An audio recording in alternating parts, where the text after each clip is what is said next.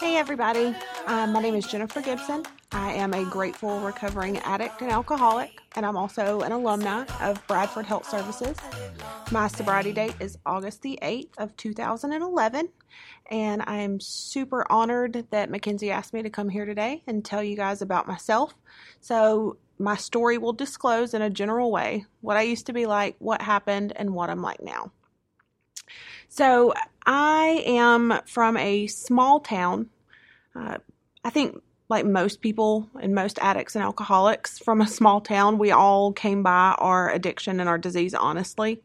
Um, I I think the biggest thing that stands out to me in in my recovery is that I struggled a lot with my identity. Um, and now looking back, I can tell you that I never really knew who or what I was or where I fit in.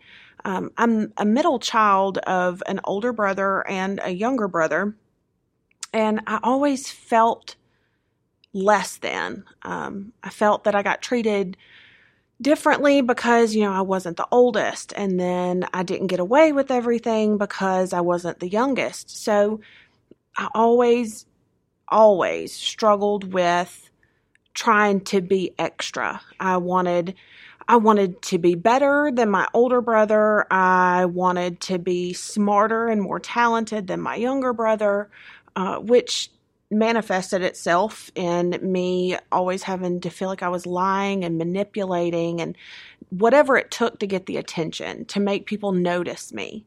Um, I think with me, I always tried to excel in everything that I did. Um, I started playing sports when I was real young, probably around four or five. I started playing softball, and you know, I gave that everything I had. I think just with everything in my life, um, you know, my work ethic, everything, I always gave it everything I had, um, including my addiction and my alcoholism. Um, my family growing up was pretty dysfunctional, I would say. Um, we never really we never really meshed. We never really got along. Like I said, I was always trying to be somebody that I wasn't because I wanted people to notice me. Um, my parents, we fought a lot. Um, my parents never really got along growing up. Uh, there was a lot of times, a lot of fights. Uh, in the beginning, they'd try to like keep it away from us so the kids wouldn't know what was going on, and eventually that just escalated to where you know it was just all out brawls in the house. Sometimes it seemed like. Um, when I was eight, my parents split up for a little while and they decided to, you know, when they got back together, much like we think in our addiction, that a geographical change would fix things.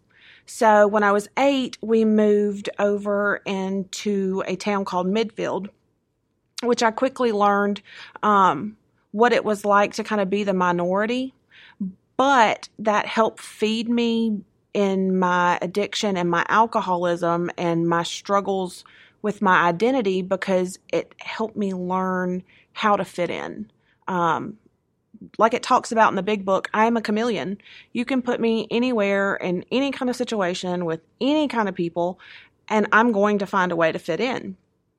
Um, I lived there for a few years, and um, you know, my older brother, who was four years older than me, um, I, I started to look up to him. You know, he had the older friends, and so they were cool. You know, um, I wanted to be just like him because he had all these friends.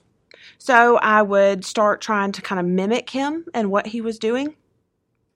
That way, his friends would be my friends. Um, we moved back um, from Midfield, which is the town we had moved to. I moved back to Hueytown and that's kind of where my downward spiral started. Um, I know my first use, my first real use of alcohol um, came in when I was about 13 years old. I was going to a concert with my older brother and his friends and their friends of friends. And so I thought I was super cool, like hanging out with all these big kids and, you know, they're drinking, so I'm drinking. And my first real experience with alcohol, I got um, blackout drunk at 13 years old. And um, you know, of course, there were some negative consequences that came from that. But now looking back, none of that mattered. Um, I decided that I liked the way I felt. Um, I liked I liked the drunk feeling because I could get away with whatever. I could say anything I wanted to, and people were like, "Oh, you know, she's just drunk." Um, but then people thought I was cool, so that started my occasional use of alcohol. Um, I had my first experience with things like pot and pills also when I was 13 years old. Um, I think one of the other things that's really important that I've learned about myself now is that I am not only am I a drug addict and an alcoholic, uh, I'm also a relationship addict. Um, I like to get in these relationships um, and I'm going to stick it out. It doesn't matter how bad the relationship is, how poorly I'm treated, how poorly I treat the other person. Um, I'm going to get into this relationship and I'm going to stick it out until you just absolutely force me away. And that's a pattern that I can honestly say started when I was probably about 14.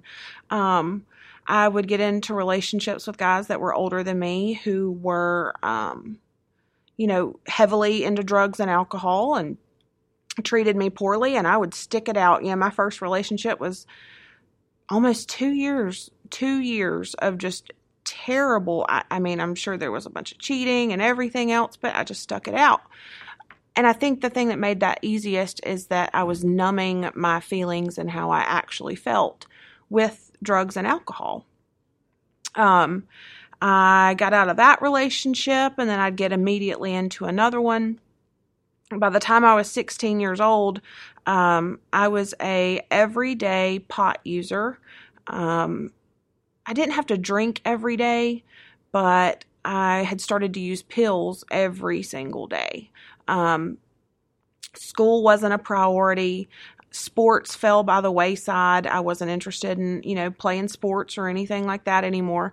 All I wanted to do was, you know, skip school, go home, smoke pot, you know, take some pills and just mellow out. That's that that was my life at 16 years old. Um, I was into another relationship. This that relationship lasted probably about four or five years. Again, another very negative relationship. Uh, but I stuck it out. That's what I do. I now know that I am a very, very, very poor codependent.